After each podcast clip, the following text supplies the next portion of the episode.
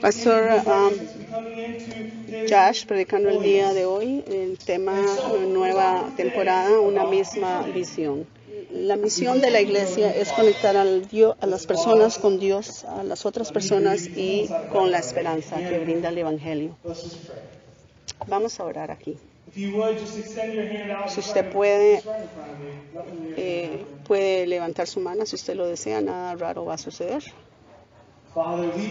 Padre, te- creemos que estás aquí el día de hoy. Creemos que tienes una palabra aún de haber empezado y que estás habla, has estado hablándonos a través de toda esta semana, hablándonos a través de la adoración y a través de los ah, ofrendas y diezmos.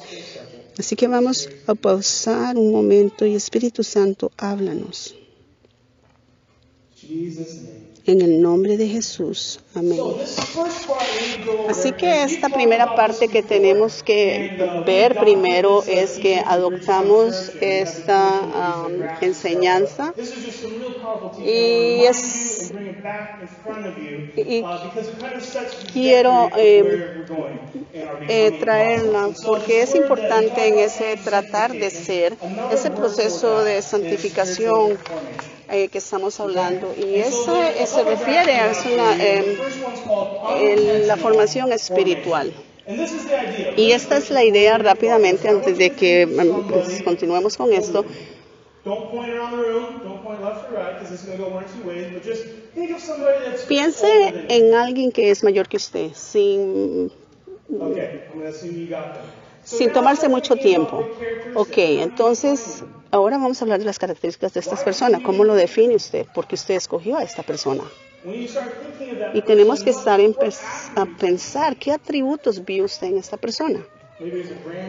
Tal vez es un abuelo o una bisabuela.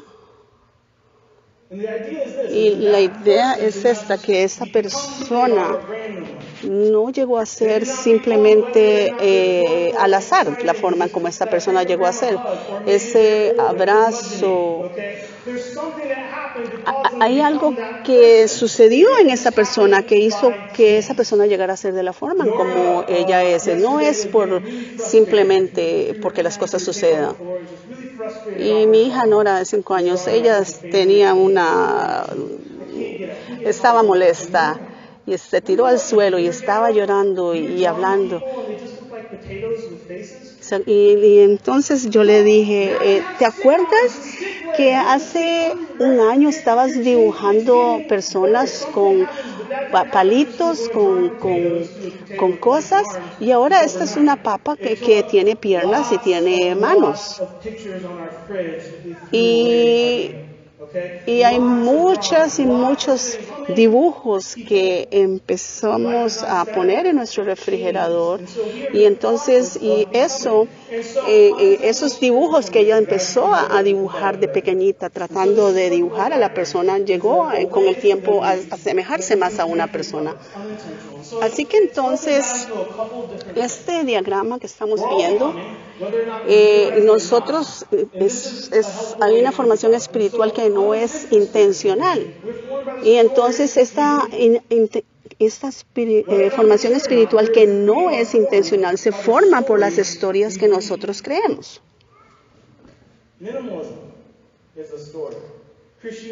Cri- Cristianismo es una historia, el minimalismo es una historia, el, eh, eh, diferentes filosofías son historias que eh, vienen a darle forma a nuestra vida, a moldear nuestra vida.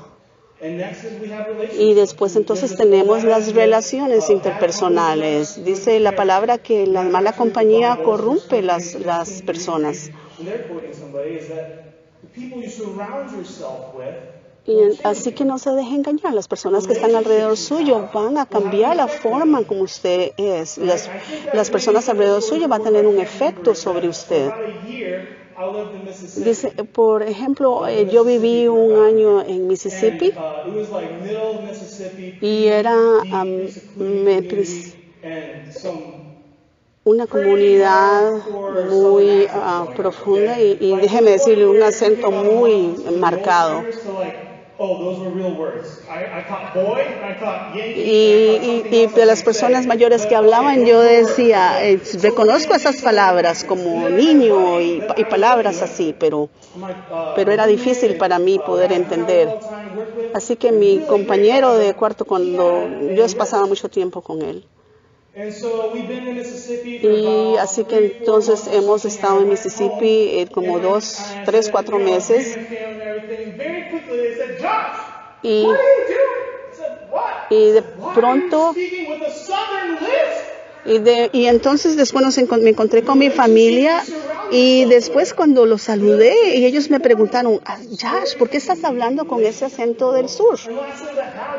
Y entonces uno asimila las cosas de su ambiente alrededor. Y lo último que tenemos en este triángulo eh, es los hábitos de esa formación espiritual que no es intencional.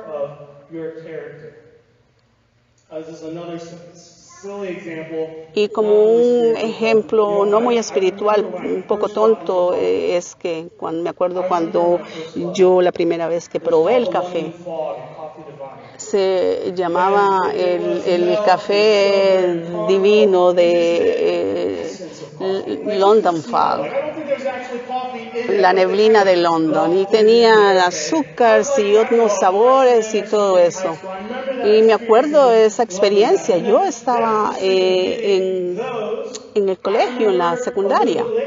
Y después de eso, me acuerdo una vez que fui a acampar con mis padres y me acuerdo que tenía como 15 años y me acuerdo esa persona que me entregó una taza de café con leche y con azúcar y me sentí como un hombre esa primera vez.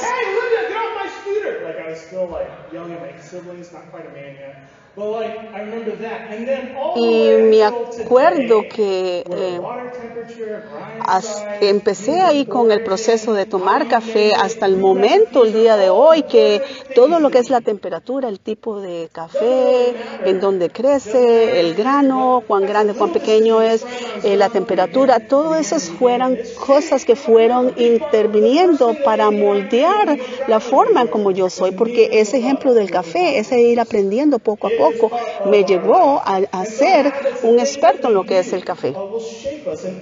Así que entonces todo lo que hacemos nos moldea y eso está envuelto alrededor del ambiente en el que usted está. Entonces el ambiente en el que usted se mueve va a moldear quién es usted. Y el otro día tal vez pueda ser su ambiente alrededor de Chicago, el ambiente que usted se pone, eh, se sumerge cuando usted se pone sus audífonos.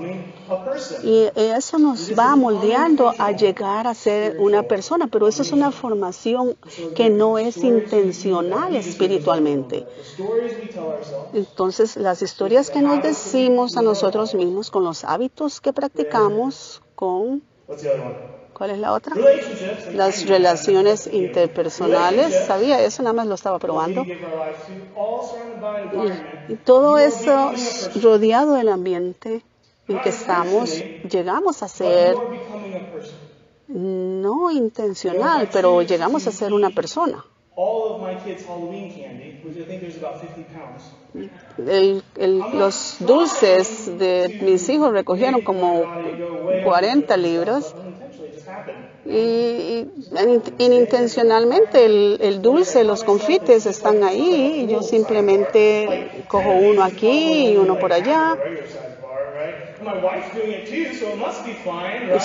y mi esposa lo está haciendo también, debe ser divertido. Y todo ese montón de libras, 40, 50 libras, ahora lo que tenemos son como 10 libras. Y todo esto es en contraste con la transformación espiritual que no es intencional. Y, y, lo que es como cristianos, nosotros tenemos que tener esa formación espiritual que es intencional. Uh, en primera de Juan 2.6, el que afirma que permanece en Jesús debe vivir como Él vivió. El que dice que Él vive en Dios debe vivir como su vida como Jesús la hizo. En primera de Juan 2.6, la traducción de eh, viviente. Así que entonces esta estructura de la formación espiritual intencional es la manera que vamos a llegar a ser la iglesia de Jesucristo. Así que entonces este diagrama que estamos viendo cambia un poco la, las, la de las palabras. Entonces la historia que creemos llega a ser las enseñanzas que hay en la palabra. Cuando usted pasa tiempo con Dios en la palabra, y el Espíritu Santo está en usted y Él enseña a usted la verdad, enseñándole a usted, Él está confirmando la palabra, no necesita que otros le digan. Entonces, eso primero que tenemos, esa enseñanza, pero no de las cosas que creemos que están a nuestro alrededor, sino la verdad que está en la palabra de Dios. Y voy a usar la palabra de Dios como la base para que me conforme como una persona en mi vida. Y lo primero, los que siguen, vamos a reemplazar esas relaciones interpersonales con comunidad en este diagrama de formación espiritual intencional. Y cuando Pedro cuando Jesús le dijo a, Pedro, a Marcos, a Lucas, síganme, síganme, síganme, Él los llamó a una comunidad. Jesús vivió su vida en una comunidad que se estaba moviendo constantemente de lugar en lugar junto con sus discípulos.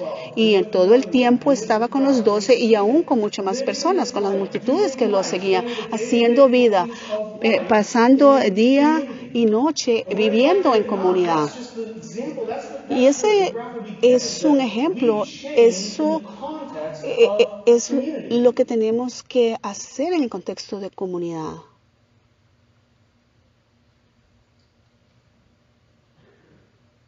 Next is practice. Lo que sigue entonces es la práctica.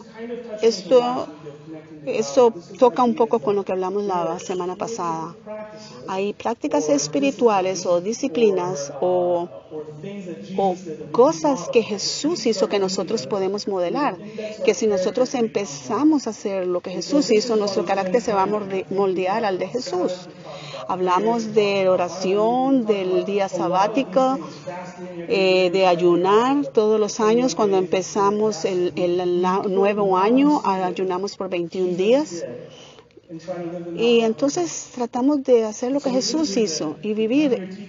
Así que entonces usted encuentra la enseñanza derivada de la Biblia eh, y empezamos a practicar esas cosas y lo hacemos en el contexto de la comunidad y vemos que entonces ese ambiente es el Espíritu Santo y el Espíritu Santo está haciendo algo dentro de usted.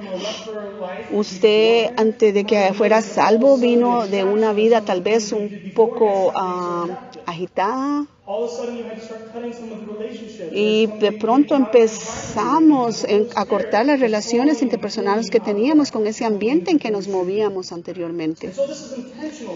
Porque esto que tenemos ahora, que, eh, para poder ser, eh, tener esta formación espiritual intencional, queremos ser como Jesús era es ser comprometidos, estar comprometidos con la comunidad. Si yo trato de pasar tiempo en desarrollar mi, mi tiempo de oración, mi, mi tiempo con Dios, mi, el tiempo de leer la palabra, todo eso está centrado en el Espíritu Santo. Yo creo que vamos a llegar a ser como la persona de Jesucristo. Y y nuestro compromiso es el, el, practicar nuestra vida. Y esta señora Joana dice, el que Jesucristo no vino a hacer las personas buenas mejores, sino a hacerlas completamente nuevas. No somos una versión de nosotros, de nuestro pecado, no. Somos una nueva persona en Cristo Jesús. Y eso cambia, en, otra vez pasa en el contexto de comunidad. Entonces estamos hablando de conectarnos con las personas y por qué es importante y por qué es importante en nuestra vida y por qué es parte de nuestra misión. Ah, otra vez, la visión es la, el destino y la misión es cómo vamos a llegar a ese destino, cómo vamos a llegar a, a, ser como Dios, el pasar tiempo con Dios, el pasar tiempo en comunidad, el pasar tiempo eh, esparciendo la esperanza que hay en Cristo Jesús. Así es como lo vamos a, a lograr. Así que vamos, estamos hablando de hablar, vivir nuestra vida en comunidad. Formación espiritual no es una acción. Yo puedo moverme en mis emociones.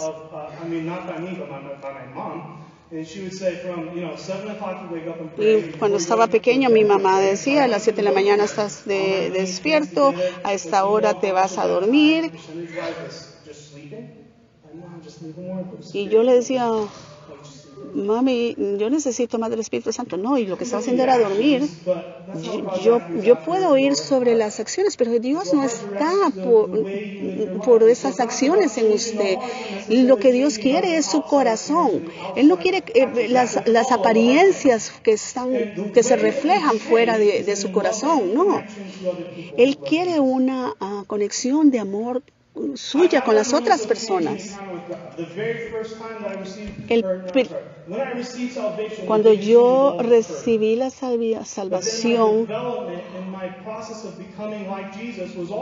eh, fui salvo, pero mi proceso de santificación empieza al comportarme yo, al interactuar yo con las otras personas. Y, y, necesitamos personas como lo hay a veces en las escuelas que son fuertes y vienen y te hablan y te dicen si no, si no haces las cosas bien te vas a tener que ir aquí. Y necesitamos personas así en nuestra vida.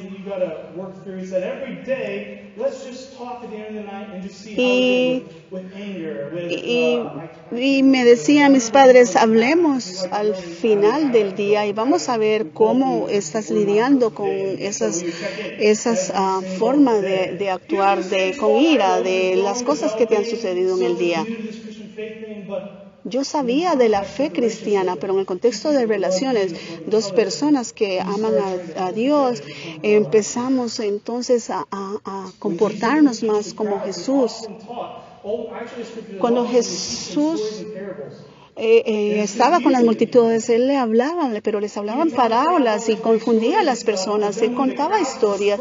Y una vez que las personas se iban, las multitudes se iban, los discípulos le preguntaban, ¿qué quisiste decir con esto en el contexto de comunidad?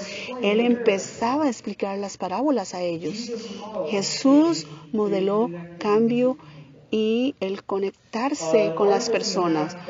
Un artículo de una asociación cristiana en la internet dice, todos sabemos muy bien que la madurez toma tiempo, sabemos aún menos que les también que les toma también uh, tiempo a nuestras hermanas y hermanos en Cristo. Es un proceso que es revelado en el lenguaje del uno al otro en el Nuevo Testamento. Ámense el uno al otro, perdónense el uno al otro, considérense el uno al otro.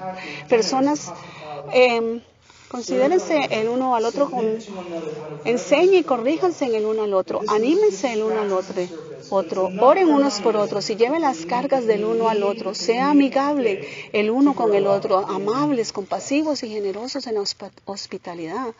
Sírvanse el uno al otro y sometiéndose el uno al otro en reverencia a Cristo.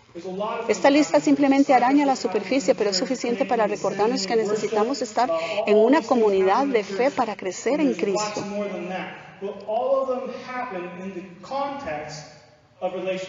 Y entonces las cosas suceden en el contexto de relaciones. El discipulado se hace en el contexto de comunidad.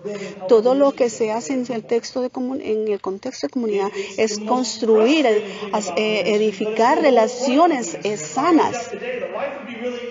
Y yo les digo, la vida sería muy, muy fácil si no tuviéramos que hablar, que lidiar con otras personas, ¿no es cierto? Porque hay personas que nos frustran, que nos empujan nuestros botones, por decirlo así. Y, entonces Jesucristo vino a restaurar esa relación de nosotros con el Padre y entre nosotros mismos. Ahora lo que quiero establecer es la idea de que el cambio y la transformación en usted pasa, sucede en comunidad. Vemos esto como se observó en la, en la iglesia primitiva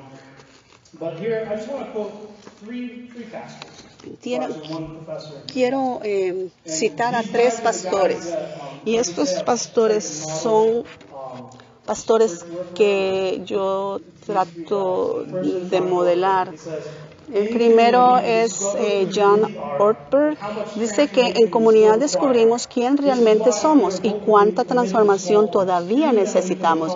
Por eso es que estoy comprometido irrevocablemente con los grupos pequeños. A través de ellos podemos lograr la obra que Dios nos ha encargado para transformar al ser humano. Ahora, Eugene Peterson dice que no puede haber madurez en la vida espiritual ni obediencia en seguir a Jesús, ni plenitud en la vida cristiana, aparte de estar sumergido y ser parte de una comunidad. Yo no soy yo por mí, por mí mismo. Dallas Wheeler dice, el enfoque de Dios en la historia es la creación de una comunidad inclusiva de personas que aman con Dios mismo incluido en esa comunidad como su principal sostenedor y habitante más glorioso. Yo espero que entiendan esta idea de que cuán vital es que estemos conectados unos con otros, cuánto necesitamos la comunidad. Estas tres semanas que vamos a estar hablando de esta serie,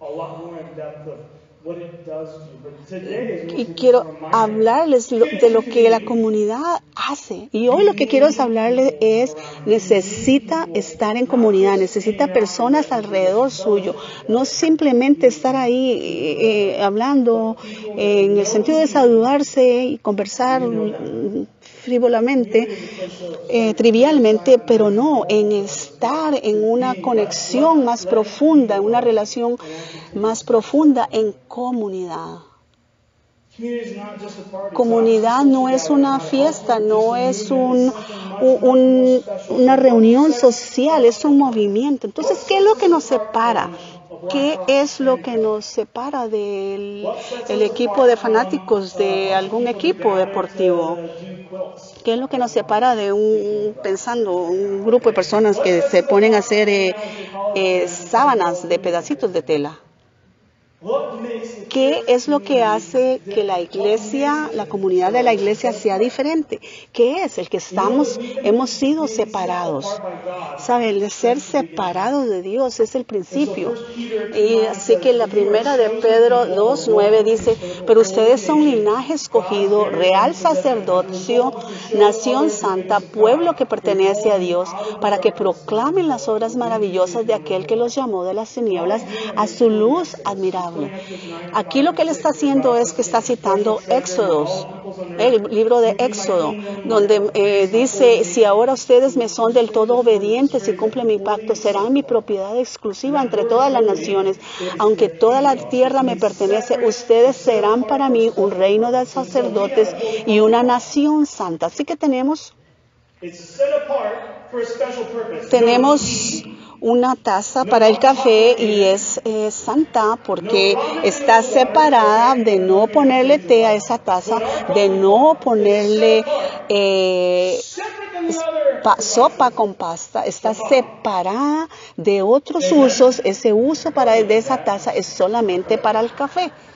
Esa taza que es solamente para el café está separada y ustedes como comunidad están, han sido hechos separados, aparte, para un propósito, para el propósito de Dios, porque somos una posesión especial. Porque si vemos a Mateo 5, 14, 15, dice, ustedes son la luz del mundo, una ciudad en lo alto de una colina no puede esconderse, ni se enciende una lámpara para cubrirla con un cajón, por el contrario, se pone en repise para que alumbre a todos los que están en la casa, para que todos alaben al Padre Celestial. Levíticos 10, Levíticos 10 habla de la idea de la separación, de ser separados para Dios. Entonces, en toda la historia de Israel es el, estar lidia, eh, eh, liderando al pueblo de Israel, que sean separados, que sean apartes, que sean santos. No salgan y hagan estas otras cosas. Sean Uh, sean hechos aparte, sean apartados de eso otro, sean santos. Porque Israel tenía esta propensidad de asimilar la cultura que estaba alrededor de ellos y entonces ellos empezaban a comportarse como la cultura alrededor de ellos se comportaba y se olvidaban de Dios. Empezaban a adorar a los dioses que los paganos alababan y empezaban a enfocarse en las cosas que los demás empezaban a hacer. Por eso es que ellos empezaron a querer un rey, un rey. Y Dios decía, no, yo soy rey. Y por eso ellos decían, yo quiero ser importante, yo quiero ser diferente, yo quiero un rey. Pero Dios nos ha llamado a ser diferentes, a ser separados, a ser luz en medio, eh, eh, puesta en una colina para alumbrar al mundo. Y más recientemente, empezando en los 70s y los 80s, eh, de que la iglesia empezó no a ser diferente, sino a ser importante dentro de la cultura. Y entonces ahí es donde tenemos las iglesias eh, que las hicieron del tipo de que son amistosas. Y, son iglesias que la predicación no es profunda, sino que son tratan de ser sensibles a todo tipo de persona que llega. Y entonces ellos eh, lo que estaban, se perdieron es el separar, el ser separados para Dios. Ok, no hablemos de esas cosas porque son muy sensibles como el divorcio o la homosexualidad o mi estilo de vida o cosas incómodas porque si no, no va a haber gente en la iglesia. Entonces hicimos el Evangelio un poco con sabor, eh, un poco como con agua mezclada porque ellos lo están haciendo, entonces ¿por qué nosotros no lo estamos haciendo para que podamos crecer? Pero Dios no está preocupado por eso. Dios quiere una, puso una línea de separación diferente para que seamos pueblo, que somos separados. Corintios 6 dice, no formen junta con los incrédulos que tienen en común la justicia y la maldad. ¿O qué comunión puede tener la luz con la oscuridad? ¿Qué armonía tiene Cristo con el diablo? ¿Qué tiene en común un creyente con un crédulo?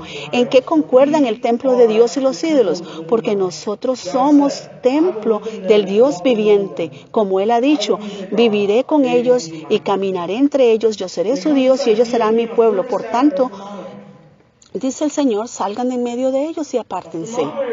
Eh, el termómetro eh, versus el termostato. Y los, cuando ponemos el pavo en el horno, ponemos el termómetro para ver la temperatura. Y es muy fácil el tratar de ajustarnos a lo que los demás alrededor nuestro hacen, pero Dios hizo, separó a la iglesia. Y, y, nos dio un termostato para establecer ese estándar. Y los ah, no creyentes, ellos están buscando por paz, por seguridad, por paz, por estabilidad, por sanidad de sus heridas. Y ellos corren a todas esas cosas que no los satisface. Si yo compro esto, tal vez me voy a sentar mejor. Eh, si yo adormezco esto, no voy a sentir eso eh, del todo. Y, y, Dios nos puso como una luz en medio, en lo alto de la colina, para que podamos dar luz a los demás. Y yo no quiero que usted eh, camine con esto de que debemos entonces estar con los incrédulos, haciéndolos a un lado. No, Jesús Jesús dijo, ustedes están en el mundo, pero en el mundo, pero no son del mundo. Jesús estuvo lidiando con todos los religiosos con todos los que estaban dejando de lado a, los colectadores de impuestos, a los enfermos, a los, todos esos que no llenaban, llegaban a ese estándar que los religiosos tenían. Nosotros nos hemos llamado a no estar con las personas que no aman a Jesús, no. Eh,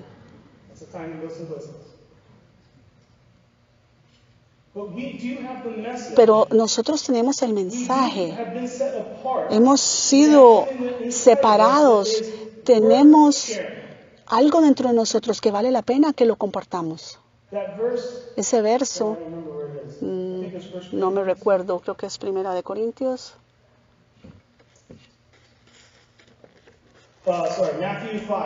Mateo 5.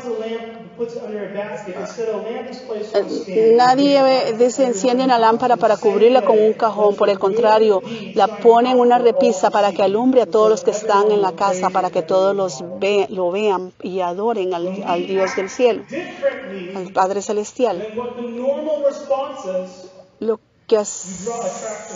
cuando hacemos algo diferente de lo que es la respuesta normal, usted va a traer atención hacia usted, pero no hacia usted, sino al Padre Celestial.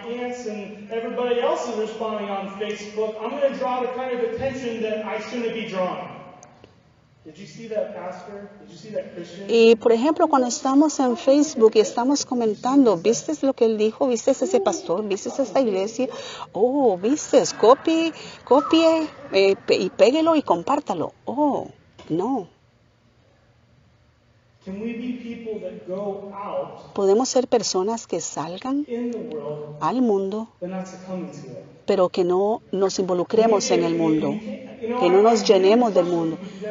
Yo me pregunto si usted puede hacer eso por sí mismo. Yo tengo un deseo profundo de, de, de complacer a Dios. Pero, ¿sabe? En la mitad de mi vida yo en realidad no lo he hecho. En lugar de ir al termómetro, yo fui a los grupos, a mi amigo, a las clases y me adapté al ambiente que había ahí. Yo me acuerdo que no tenía deseo, deseo de fumar cuando tenía 17. Trabajaba en dos restaurantes y estaba trabajando en construcción y todo el mundo fumaba. Y en lugar de yo ser esa persona que no quería fumar, en lugar de ponerme a un lado y ser diferente, él está fumando, él está fumando en sus 15 minutos de, del tiempo libre, en sus 15 minutos está fumando. Entonces yo voy a también hacer lo mismo.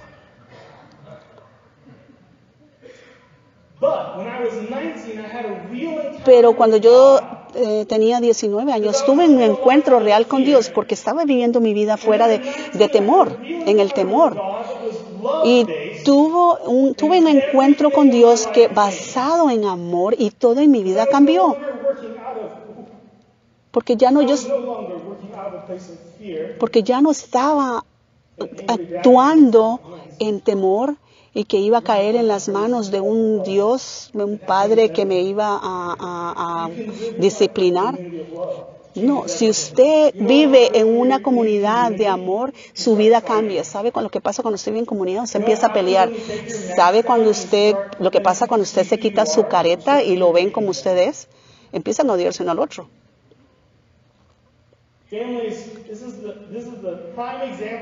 Eh, la familia es el ejemplo primordial de esto. Lo que usted hace a sus hermanos, hacérselo a los otros fuera de su familia y que todavía lo amen, no.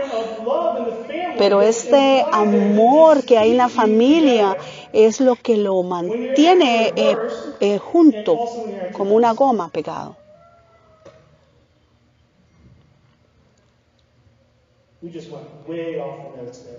Ok, me salí de las notas, así que vamos a, ver si puedo regresar. Ok, aquí estamos. Entonces, ¿qué es eso? Estamos, hemos sido hechos aparte, separados, somos, estamos en el mundo, pero no somos del mundo. Es que Dios creó el mundo cristiano, sus seguidores, y les dio esta familia, este lenguaje familiar eh, a ellos. O sea, en el momento en que usted entra en la salvación, acepta a Jesucristo como Señor y Salvador, usted entra en esta relación familiar, tiene a Dios el Padre, tiene hermanas y hermanas en Cristo. No voy a profundizar en esto ahorita, pero quiero llevar su atención en Hechos 2 y prometo que voy a quedar ahí. Y la mayoría lo sabemos. Dice que todos los, eh, los, los, creyentes estaban juntos y tenían todo en común, vendían sus propiedades y posesiones y compartían sus bienes entre sí según la necesidad de cada uno. No dejaban de reunirse en el templo ni un solo día, de casa en casa partían el pan y compartían la comida con alegría y generosidad.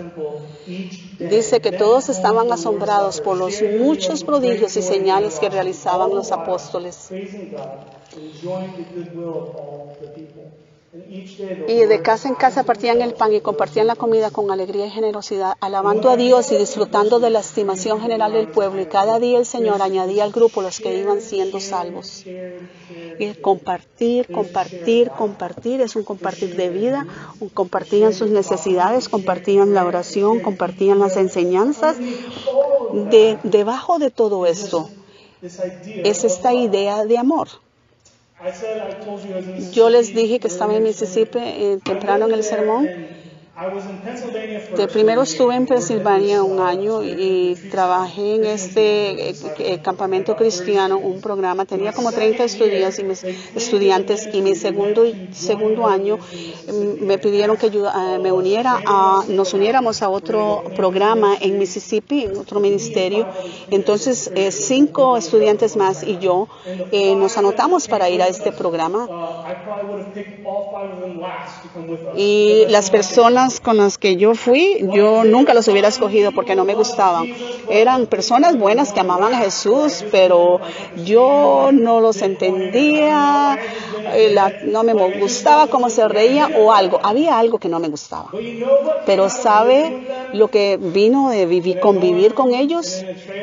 En el, en el trailer y en, y en otros lugares donde estábamos viviendo porque nos movíamos mucho aprendí a amarlos. Usted no tiene que no tiene que gustarle a alguien para que usted pueda aprender a amar a alguien. Y lo que nos hace que estemos todos juntos aquí es esa cruz que está ahí en la pared.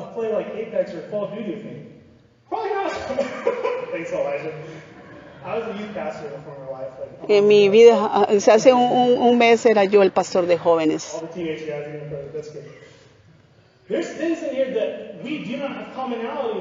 Hay cosas aquí que no tenemos cosas en común. Hay, en realidad, tal vez no le guste a usted la persona que está aquí. Pero lo que los mantiene a usted juntos es que usted aprende a amar a la persona. Aprende a hablar a través de las diferencias, aprende a comunicarse y aprende a ir aún a compartir sus cargas. Y, yo estoy aquí porque yo te amo y no te voy a dejar ir. Y entonces, lo que pone, lo que separa a la iglesia del resto del mundo es el amor de Dios. Juan dice 13, 33, 35, mis queridos hijos, poco tiempo me queda para estar con ustedes. Me buscarán y los que antes y lo que antes les dije a los judíos, ahora se lo digo a ustedes. A donde yo voy, ustedes no pueden ir. Este mandamiento nuevo les doy, que se amen los unos a los otros, así como yo los he amado. También ustedes deben amar a los unos a los otros. De este modo todos sabrán que son mis discípulos si se aman los unos los otros. Cuando Jesucristo está preparándose para dejar su ministerio en esta tierra, Él les está diciendo esto, diciendo a los discípulos, estén unidos en amor. Eh, los papás de Amy, Amy están aquí, ella me está contando de, de esta canción que cantaban cuando iban en el carro.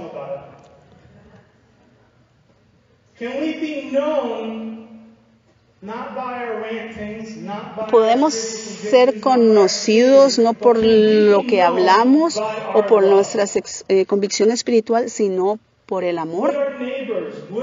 Con nuestros vecinos, con nuestros compañeros de trabajo, con nuestra familia, que nos identifiquen en, como cristianos, no porque tenemos una placa o una, un cuadro que dice algo de la palabra. ¿Nos podrían ellos identificarnos a nosotros como cristianos? Porque Dios nos dio la luz, nos separó del resto para traernos a una comunidad de amor. Y el amor invita, es invitador pero es, es, es verdad y amor. Efesios habla sobre eso. El amor no es solamente traerlo, es decirle, ve y venga acá, pero es también vivir en el contexto de comunidad y en el contexto de relaciones interpersonales. Usted empieza a hablarle a la vida de la persona. Si yo voy a una persona que no conozco y le digo, yo vi, lo vi que usted hizo esto y eso está equivocado, esa persona no me va a recibir. Probablemente me va a decir unas cuantas palabras que no voy a poder compartir aquí, como debería eh, de reaccionar la persona así. Pero si yo sirvo un grupo pequeño, si estoy, si vengo los viernes o vengo y comparto con los jóvenes y comparto tiempo con ellos, estamos haciendo vida juntos. ¿Sabe? Cuando yo le vaya a hablar a esa persona, va a ser más receptivo a recibir lo que yo tengo que decir. Cuando usted está casado, usted puede recibir cosas de su pareja que no recibiría de otros. ¿Por qué? Porque hay una relación de qué? De amor. Porque el amor nos da una ventana de poder hablarle la verdad a otras personas que de otro modo no hubiera tenido la oportunidad de hacerlo antes. Y entonces estamos hablando de conectar la esperanza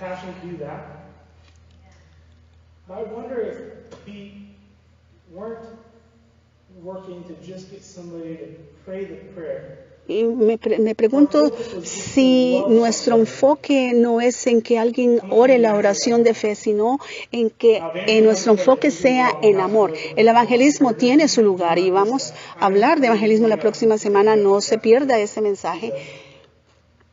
Uh, Y un pensamiento más de John Ortenberg. He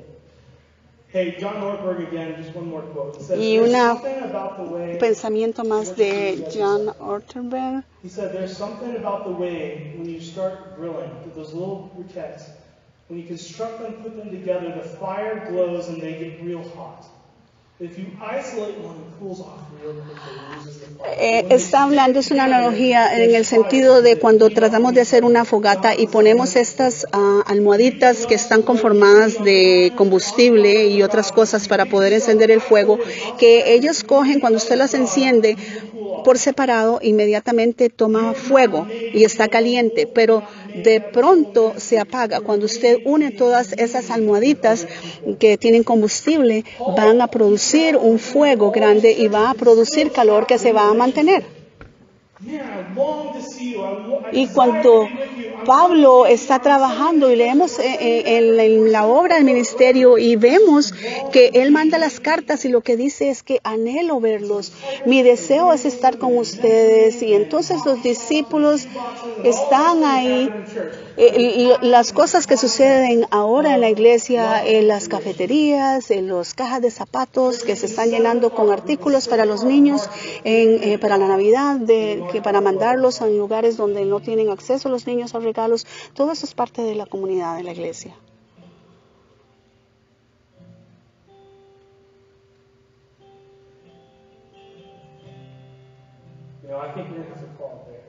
Creo que vamos a tener que parar aquí.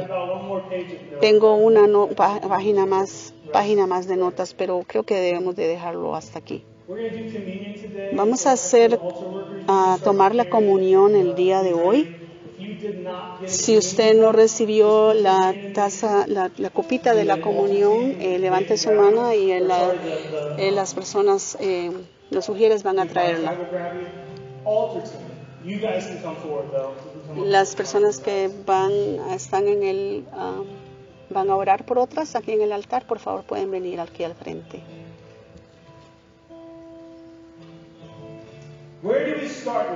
¿A dónde empezamos con esto? Tenemos sistemas en la iglesia. Mantenga su mano uh, levantada si usted todavía necesita la copita de para la comunión. Ok, enero empezamos con la oración de los 21 días. En marzo volvemos a comenzar con los grupos de comunidad de, en, en marzo. Pero algunos de ustedes necesitan conectarse, estar en comunidad.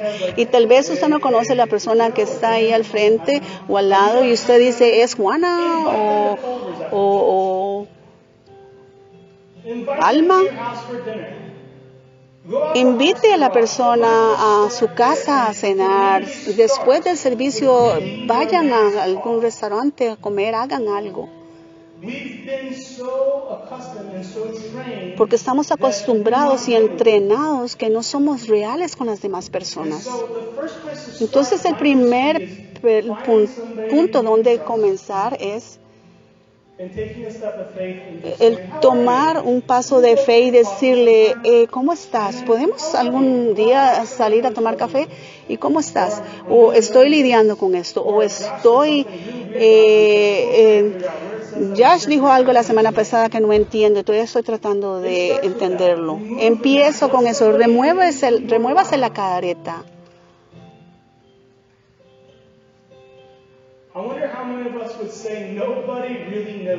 Y me pregunto cuántos dirían, en realidad nadie me conoce como yo soy. Nadie en realidad sabe cómo soy. Y si ellos van a estar conmigo, yo creo que me van a aguantar, a soportar, porque yo no creo que yo les guste. Puede requerir tal vez ese primer paso y, es, y dejar la careta a un lado, y poner de lado, dejar de lado esa pared e invitar a alguien. Vamos a tomar la comunión en este momento. Y la razón por la cual estamos aquí el de hoy es por la sangre de Jesucristo, porque ese sacrificio en la cruz del Calvario que Él nos murió y resucitó por nosotros para restaurarnos a Dios. Así que antes de um, tomar la comunión, voy a darles un momento para que se conecten con Dios. La escritura habla de que si tenemos algo que no hemos confesado, algo que necesitamos rendirle a Dios, algo que necesitamos dejar de lado y ponernos eh, bien con Dios, este es el momento. Voy a orar y después voy a quedar callado. Padre, invitamos tu presencia ahora mismo. Espíritu Santo, empieza a hablar a nuestros corazones perdonen, debería decir esto. Si usted es cristiano y usted ha confesado a Jesucristo como su Señor y su Salvador, usted puede participar de la Santa Cena con nosotros. Si usted no conoce al Señor, eh, búsqueme y ah, hablamos al final del servicio para asegurarse que usted tome este paso.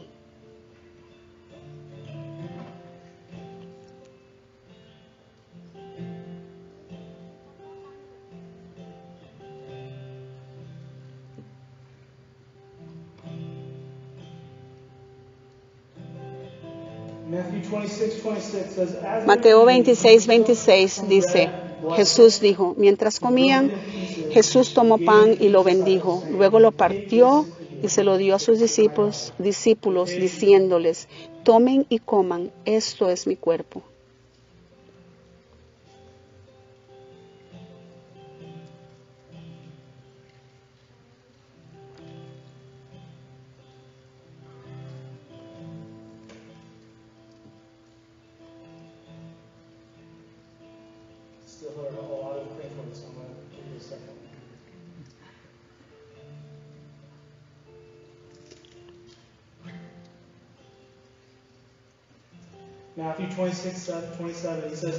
Mateo 26, 27 dice, tomó la copa de, vino, dio, de vino, dio gracias y se la ofreció diciéndoles, beban de ella todos ustedes, porque es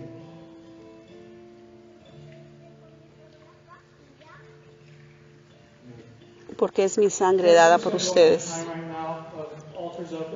El altar queda abierto. Si necesita oración el día de hoy, puede pasar adelante.